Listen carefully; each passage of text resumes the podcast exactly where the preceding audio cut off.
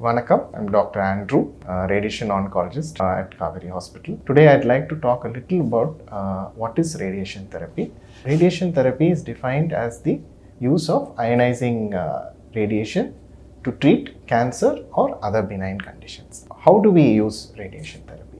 Now, there are many methods. We have external beam radiotherapy, we have brachytherapy, that is, use of radiation sources near or close to the body. External beam radiotherapy is usually delivered by a linear accelerator. Uh, in a linear accelerator, we use X rays, high energy X rays. In a normal diagnostic X ray, usually it's kilovoltage X rays, but in a uh, therapy that is a machine that is used for radiation therapy, it is a megavoltage X ray. How do these radiation X rays act?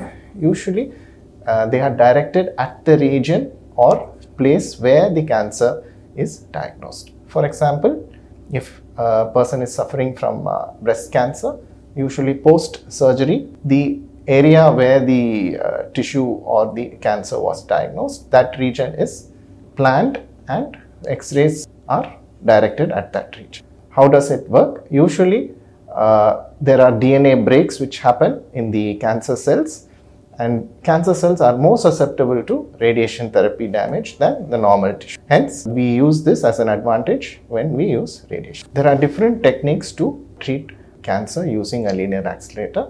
Uh, one of the techniques is 3D CRT, which is an older technique. The modern technique is IGRT as well as RapidArc. The, what are the advantages of the newer techniques over the older techniques? In the newer techniques, we can directly bend or shape the dose according to the tumor outline, which is not possible with the older techniques. So, in such a scenario, we are able to give higher dose to the tumor region and reduce dose to the OAR, which are otherwise known as organ at risk.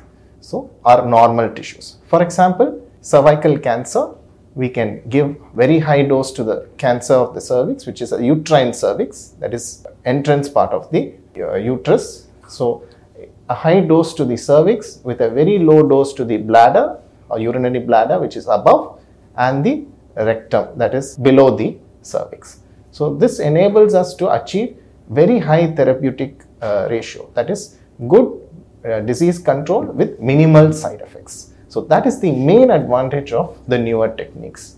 Uh, radiation therapy, uh, there are some myths that people have uh, that it causes pain, that it causes a lot of uh, suffering to a patient. Most of the modern techniques of radiation therapy are well tolerated and patients have minimal side effects. Even if side effects occur, there are very well ways to ameliorate these side effects.